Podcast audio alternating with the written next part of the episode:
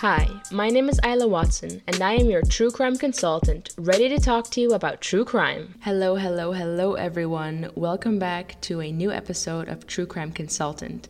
My name is Isla, and I want to thank you for being here today with me as we continue discussing the disappearance of Natalee Holloway. I hope that you enjoyed last week's episode, and if you have not yet listened, please do that before listening to this episode. Last week we discussed the disappearance of Natalee Holloway, and this week we will continue doing that. Now, before I continue, I will give you a brief recap of the timeline of Natalee's disappearance, just to make sure that we're all on the same page in terms of what happened. So, the timeline of Natalee's disappearance is as follows On May 24th, 2005, Natalee graduates high school. On May 26, 2005, Natalee and 124 of her fellow graduates arrive on Aruba. They are there for a senior graduation trip. The next three days are filled with visits to the beach, visits to the clubs, and lots of drinking and partying, and just an overall very good time. May 29th, 2005 is the last day and night for them to party before going home to Alabama. And then on the early hours of May 30th, 2005, Natalee is last seen by her classmates leaving the Carlos and Charlie's nightclub in a silver Honda at around 1:30 a.m. She is not alone. She is seen leaving this club in the car with three guys Dutch student Joran van der Sloot, who was 17 at the time, and his two friends, the brothers Kalpoe. And these brothers are Deepak Kalpoe, who was 21 at the time, and the owner of the car, and Satish Kalpoe, who was 18 at the time. Now, apparently, Natalee had met Joran at the casino next to her hotel earlier that night and they had hit it off. On May 30th, the next day, well, a couple of hours later, I guess, Natalee's classmates were ready to leave the hotel with their bags packed. They were ready to go to the airport and catch their flight back home to Alabama. Natalee, however, did not show up. Police found her passport in her Holiday Inn hotel room, along with their packed bags. There was no sign of Natalee in the room or in the hotel, and a search for Natalee began almost immediately. So, this is what happened, and other than this, there is not much more that we know, to be honest. This does not come as a surprise to you, especially if you did listen to episode 2 last week.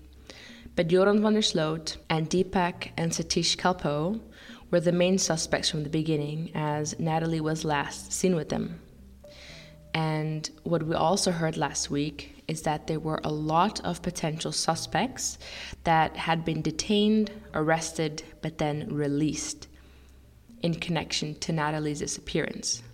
In every case, for every arrest that was made, there was never any real physical evidence whatsoever, which meant that whoever was arrested had to be released. Natalee's body or remains have never been found, Till this day, we do not know where she is, we do not know what happened to her.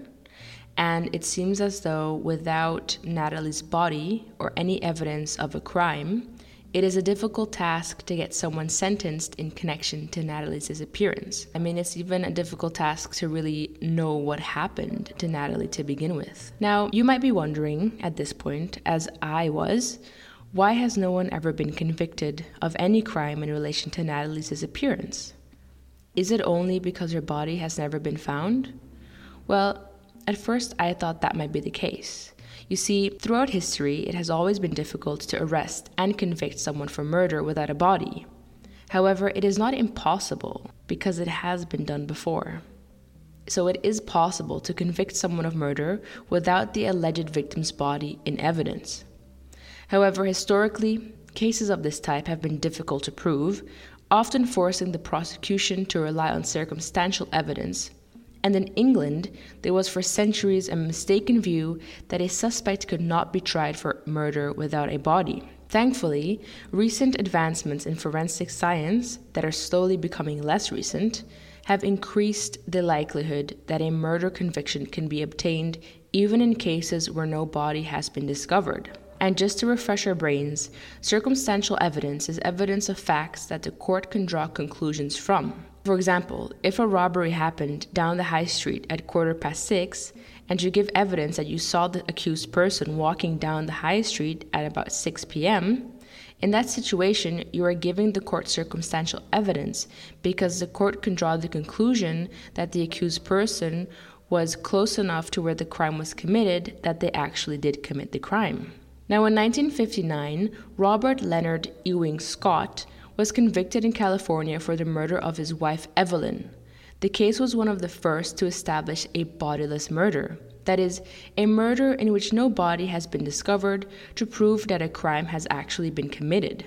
Although Evelyn's body was never found, her dentures, eyeglasses, and some of her personal items were found among buried ashes near the incinerator on the couple's estate. First of all, why do they have an incinerator on their estate? I do not have the answer for you, but I might look into this a little further for a bonus episode some other time. In any case, this case was groundbreaking as it was the first case in US history of someone being convicted of murder purely on circumstantial evidence without the victim's body having been located. So, this is a good example where there is a lack of physical and direct forensic evidence, but enough circumstantial evidence to conclude that a crime had been committed. However, in Natalee's case, there is not even enough circumstantial evidence to get a conviction. All we have is that Natalee was last seen with Joran van der Sloot and the Kalpoe brothers. There is no more physical or circumstantial evidence, and this leads us to a dead end. But there is still more for us to discuss. In my opinion, the biggest indicator that something bad happened to Natalee, other than the fact that she disappeared and was never found, is the behavior of Joran van der Sloot since she disappeared. He has never been able to keep his story straight. He seems to keep lying, and since then, he has committed a number of extremely serious crimes. And this is what we will get into today. To begin with the various confessions Joran has given. So, since the first time Joran spoke to the police and Natalee's parents, he has told many different versions regarding what happened the night Natalee disappeared to begin with the first version of events he ever gave. So, after denying he knew who Natalee was, which I guess we could count as the first lie, Joran told them that he and the Kalpoe brothers drove Natalee to the California lighthouse area of Arashi Beach because she wanted to see sharks. They later dropped Natalee off at her hotel at around 2 a.m. Now, according to Joran, Natalee fell down as she left the car, but he, she refused his help. Apparently, as Joran was telling this story, Deepak Kalpoe at some points would enter into the conversation and would take over telling parts of the story as though Joran was not giving the correct version of events. Joran then stated that as he and the Kalpoes were driving away, Natalee was approached by a dark man in a black shirt similar to those worn by security guards. As I continued doing research, I found that in an interview, Beth Holloway stated that Joran had told them that she was actually approached by two security guards. Then we have a new version of events, or actually two new versions of events. Between June 9th and June 26th, 2005, Joran and the Kalpoe brothers, who had been detained, changed their stories on multiple occasions. Now, all three initially indicated that Joran and Natalee were dropped off at the Marriott beach near the fishermen's huts. And according to Satish Kalpoe's attorney, in support of this story, they said that Joran had called Deepak Kalpoe to tell him that he was walking home, and he then sent him a text message 40 minutes later telling him that he had come home. Now, Joran stated that he did not harm Natalee, but that he did leave her on the beach by herself. So this story is obviously not what they initially told Natalee's parents and the police.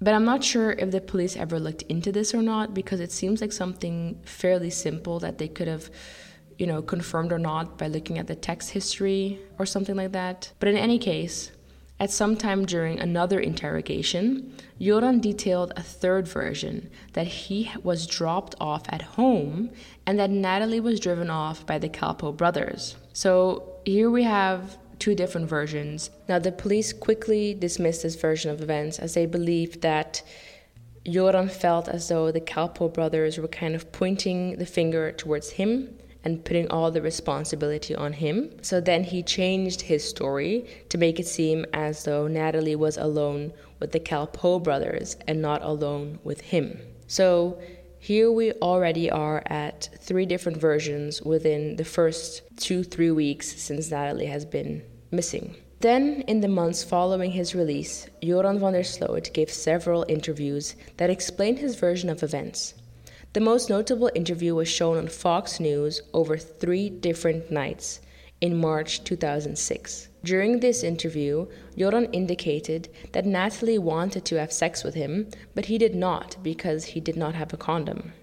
He stated that Natalee wanted them to stay on the beach, but that he had to go to school the next morning. According to Joran, he was picked up by Satish Kalpoe at about 3 a.m., and that he left Natalee sitting on the beach by herself. Joran van der Sloot stated that he was somewhat ashamed to have left a young woman alone on the beach, albeit by her own request, and related that he was not truthful at first because he was convinced that Natalee would soon turn up. Now, this version of events was quickly dismissed, as previously, in August 2005, so the year before, the Kalpoe brothers' attorney had stated that his client had gone to sleep and had not returned to drive Joran van der Sloot home.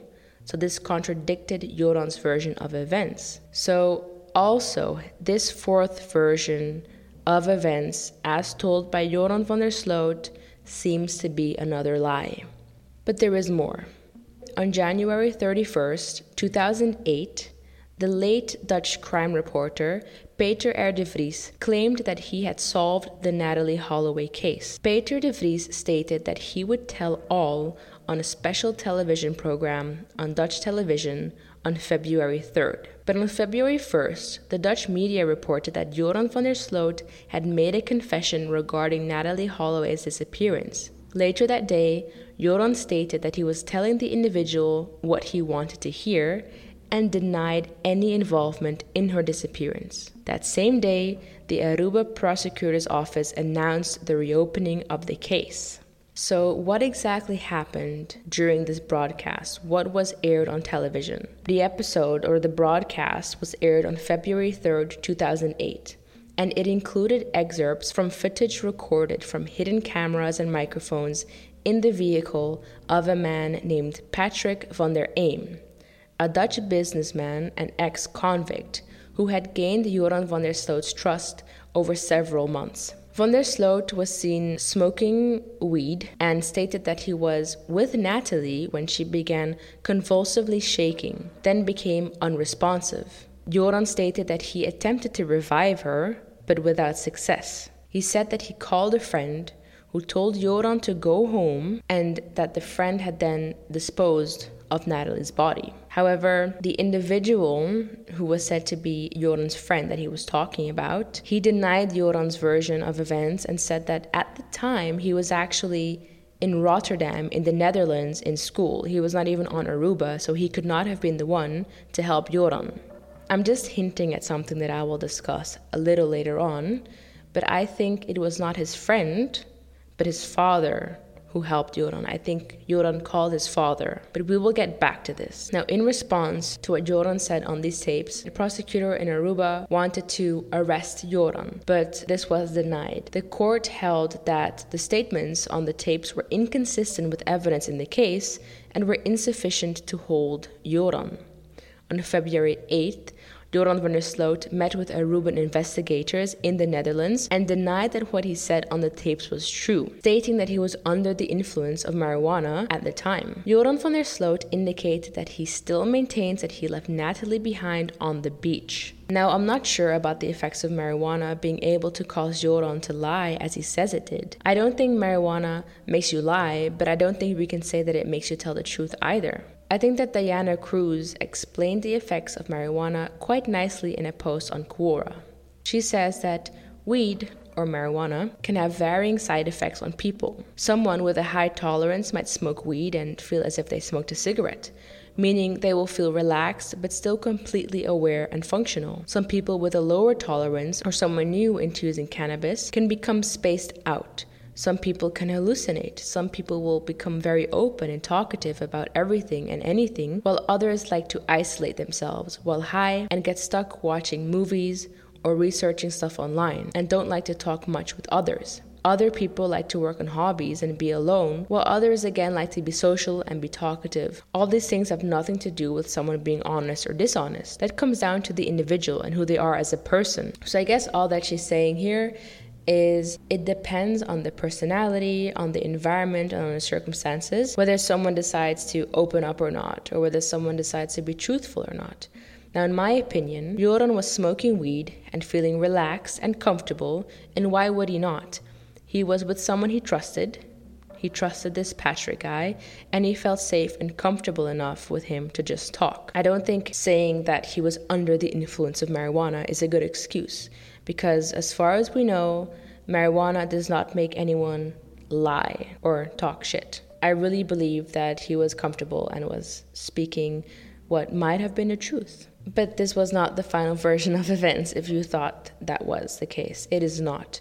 Because we have more lies, more versions as told by Joran van der Sloot. After this interview, on November 24th, 2008, Fox News aired another interview with Joran in which he stated that he sold Natalee into sexual slavery. So he said that he had human trafficked her and he had received money both when Natalee was taken and later on to keep quiet. Joran also said that his father paid off two police officers who had learned that Natalee was taken to Venezuela. He later retracted the statements made in this interview. Now, Fox News also aired part of an audio recording provided by Joran van der Sloot, which he said was a phone conversation between him and his father, in which his father displays knowledge of his son's involvement in human trafficking. However, it is believed that this voice heard on the recording is not that of Paulus van der Sloot, but of Joran van der Sloot himself. So basically,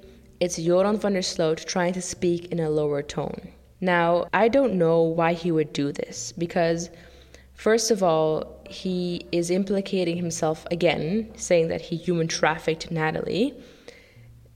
But he also brings his father into it, and then he provides an audio clip of him talking about it and then pretending to have a conversation with his father, which is actually just himself. I, I don't know why he would do this. I don't understand what the point of this is especially if he's going to retract it later on. Now, I'm not sure if he was paid for doing these interviews because what I do know about Joran is that he had gambling problems. He loved going to casinos. He loved gambling. In interviews, he has stated that, well, he wasn't, I believe it was Bali. He would just spend thousands of dollars a day gambling. So he might have just been lying and coming up with new sensational versions because he was getting paid for these interviews because other than the fact that they were giving him money, I cannot understand why he would do something like this. It doesn't make any sense to me at all. It's very frustrating, and it also does not put him in a good position because, again, he is going public, he's being broadcasted, people are talking about him again in relation to Natalee's disappearance, and not in a good way because he's literally saying that he human trafficked her. It makes no sense to me. But if you thought that that was the final version of events, you are again mistaken because there actually is another story that Joran van der Sloot told. On February 23, 2010, it was reported that Joran van der Sloot had stated in another interview that he had disposed of Natalee's body in a marsh on Aruba. Now, the prosecutor in Aruba had indicated that authorities had investigated this latest story and had dismissed it. They said that the locations, the names, the times, everything that he gave made no sense at all. So essentially, these are all the different versions Joran van der Sloot has given regarding the night that Natalee Holloway went missing and he last saw her. Seven different versions. But as far as Joran's lies and unbelievable behavior goes, it did not end there. On March 29, 2010, Joran van der Sloot contacted John Kelly, Beth Holloway's legal representative. And remember, Beth Holloway is Natalee's mother. Joran had contacted John Kelly with an offer to reveal the location of Natalee Holloway's body and the circumstances surrounding her death if he were given $25,000 in advance and another 250,000 after telling them. In response to this, John Kelly notified the FBI, which is super smart. It was very smart of him not to trust Joran. And then they arranged to proceed with the transaction, right? So so John and Beth, they're working with the FBI. The FBI is telling them let's do this. We will get something out of this. Whether it's a truth or not, something's going to come out of this. On May 10th, Joran van der Sloot had $15,000 transferred to his account in the Netherlands, after which he received another $10,000 in cash which was videotaped by undercover investigators in Aruba. After he gave them the information on the location of Natalee's remains as promised, authorities stated that the information that he provided in return was false. The house in which he said Natalee's body was located had not yet been built at the time of her disappearance. On June 3, 2010, Joran van der Sloot was charged in the U.S. District Court of Northern Alabama with extortion and wire fraud. An arrest warrant for Joran was obtained and transmitted to Interpol. On June 30th, Joran was indicted on the charges. Now, as if lying about what happened to Natalee for all those years publicly was not enough, Joran had to go to Natalee's mother directly and play this twisted game with her. I think somewhere Beth Holloway must have felt that he was never going to tell her the truth because why would he do that all of a sudden? But at the same time, she must have held on to some hope that after all these years and for the right price, he might finally give her the answer she so desperately wanted. Now, the only good thing to come from this is that Joran van der Sloot has an arrest warrant in the US and that he has been indicted on extortion and wire fraud charges. I wish I could end this story here and tell you that after all of this, nothing else happened. I wish I could tell you Joran van der Sloot has been quiet ever since and that he has lived a boring, innocent life since all this happened. But no, unfortunately, that is not the case.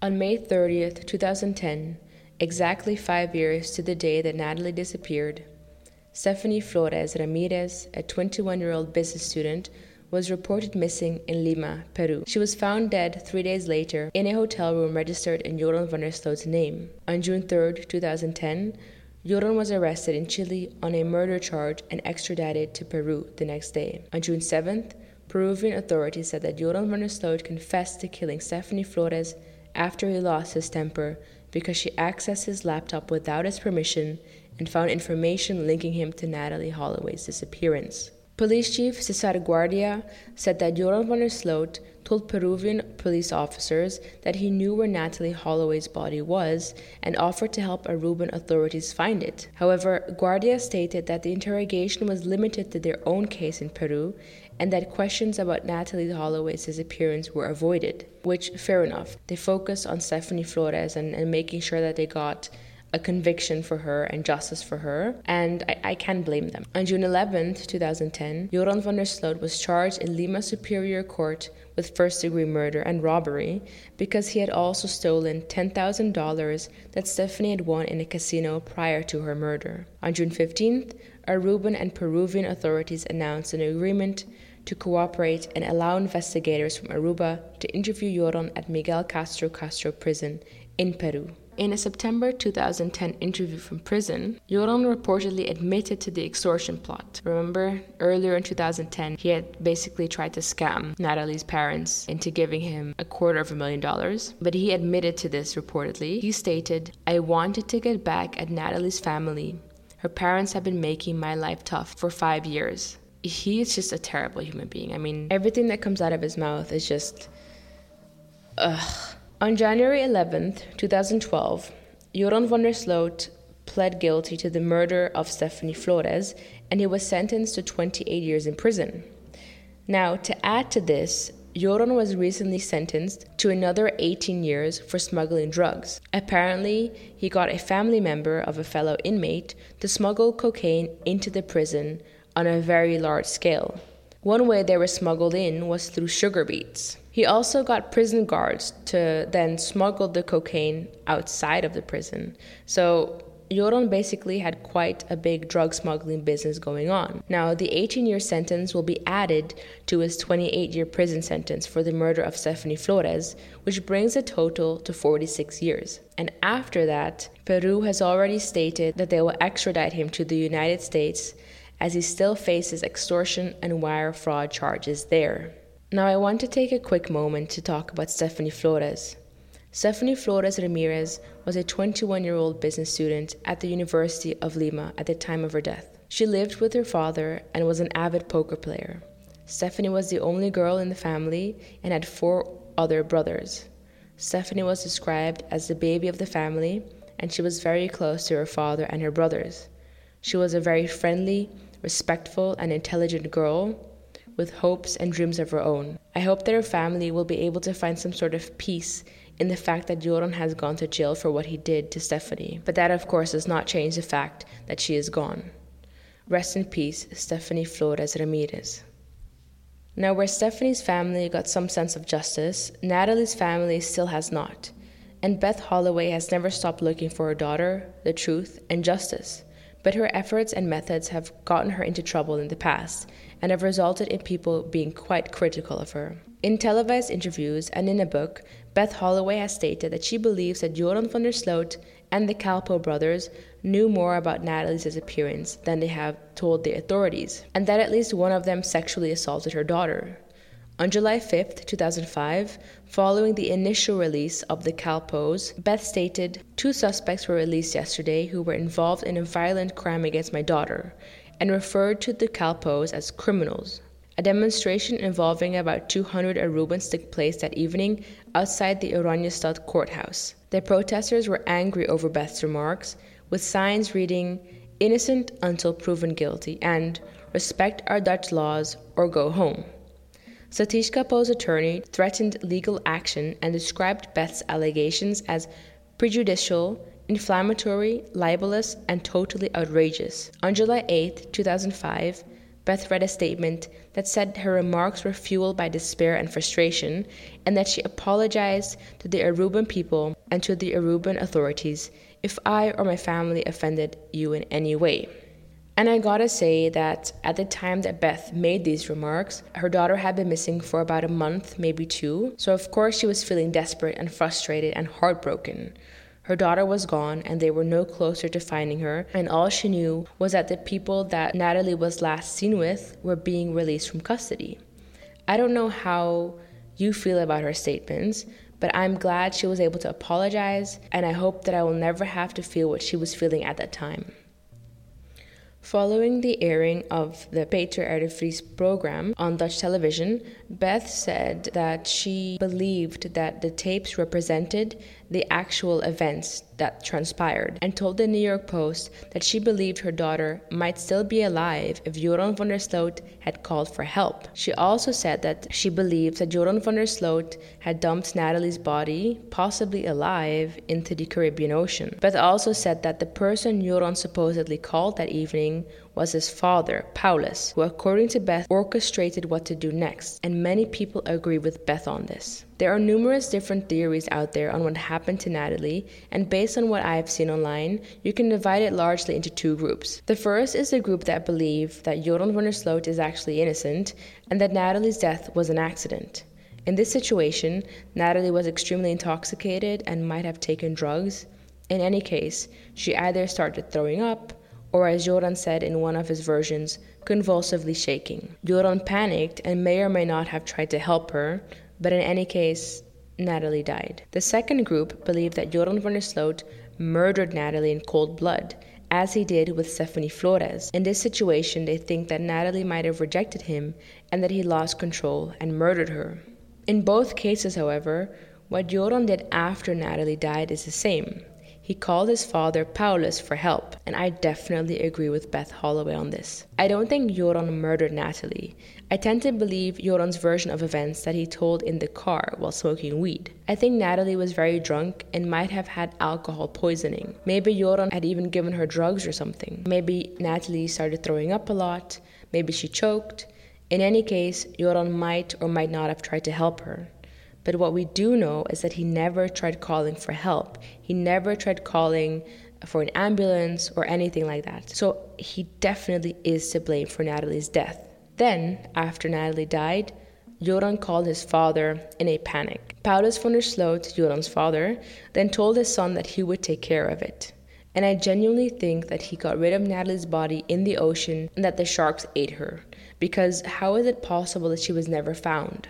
Now, Paulus van der Sloot died on February 10, 2010, and he took the truth with him to his grave. He also died before Joran had murdered Stephanie Flores, and I wonder if that might have changed things for Paulus. I wonder if he might have told the truth after Joran murdered Stephanie. Maybe he would finally realize that protecting Joran was not worth it. We will never know. In her 2007 book, Loving Natalee, A Mother's Testament of Hope and Faith, Beth wrote that what we want is we want justice, and we have to recognize the fact that this crime has been committed on the island of Aruba, and we know the perpetrators. We know it's these suspects, Deepak and Satish Kalpoe, and Joran van der Sloot. And we just have to keep going because the only way we will get justice for Natalee is if we keep going. If we give up, absolutely nothing will happen. Nothing. In response to her daughter's disappearance, Beth Holloway founded the International Safe Travel Foundation a non-profit organization designed to inform and educate the public to help them travel more safely as they travel internationally. In May 2010, she announced that the Natalee Holloway Resource Center would open at the National Museum of Crime and Punishment. Located in Washington, D.C., the center opened on June 8, 2010, to support the families of missing people. So, I guess, if anything good has come out of Natalee's disappearance, these two things are that. In June 2011, six years after Natalee's disappearance, Dave Holloway, Natalee's father, filed a petition with the Alabama courts to have his daughter declared legally dead. The papers were served on his ex wife, Beth Holloway, who announced her intention to oppose the petition. A hearing was held on September 23, 2011, at which time probate judge Alan King ruled that Dave Holloway had met the requirements for a legal presumption of death. On January 12, 2012, a second hearing was held, after which Judge King signed the order declaring Natalee Holloway to be dead. So that's that. That is all we know we know that Joran van der Sloot is a terrible person and he is in jail and he will be in jail for a very long time. But I don't care about Joran van der Sloot. I care about Natalee Holloway and I am very sad that we still don't know what happened to her. And I genuinely do believe that Joran knows what happened to her and you know whether he killed her or not. I just hope that one day he will finally decide to tell Beth Holloway what happened to her daughter. I think Beth deserves the truth. She has not been able to rest for a single day, I think, since her daughter disappeared. And of course, above all, Natalee deserves justice.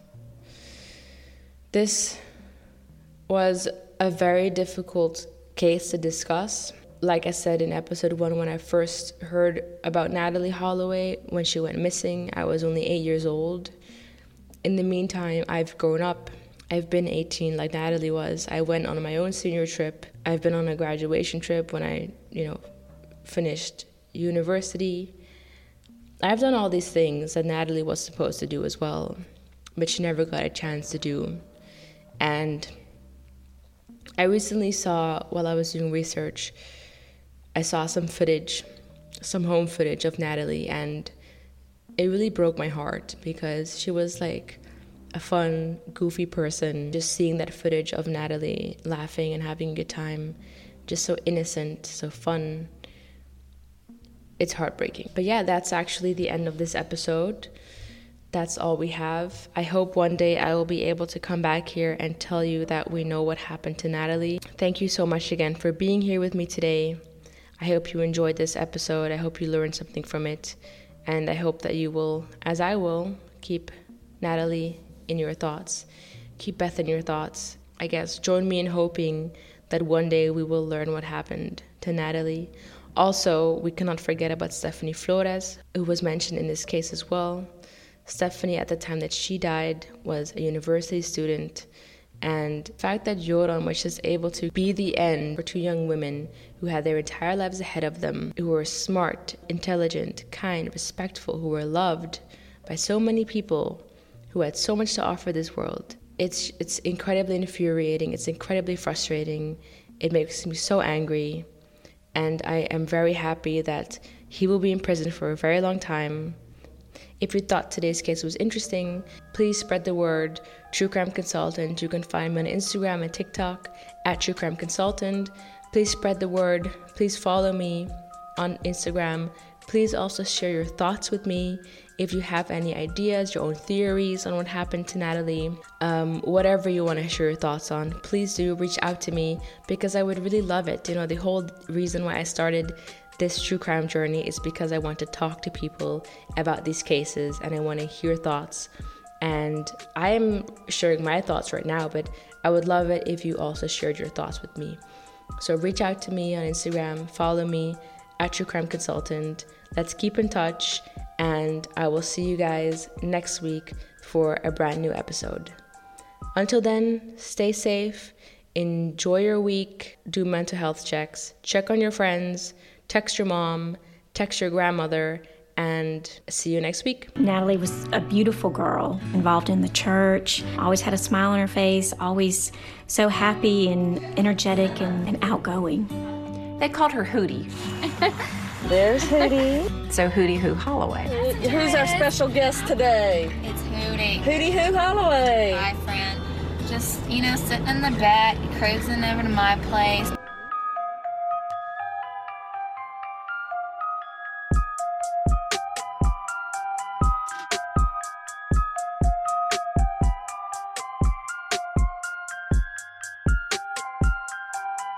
Hi, my name is Isla Watson, and I am your true crime consultant, ready to talk to you about true crime.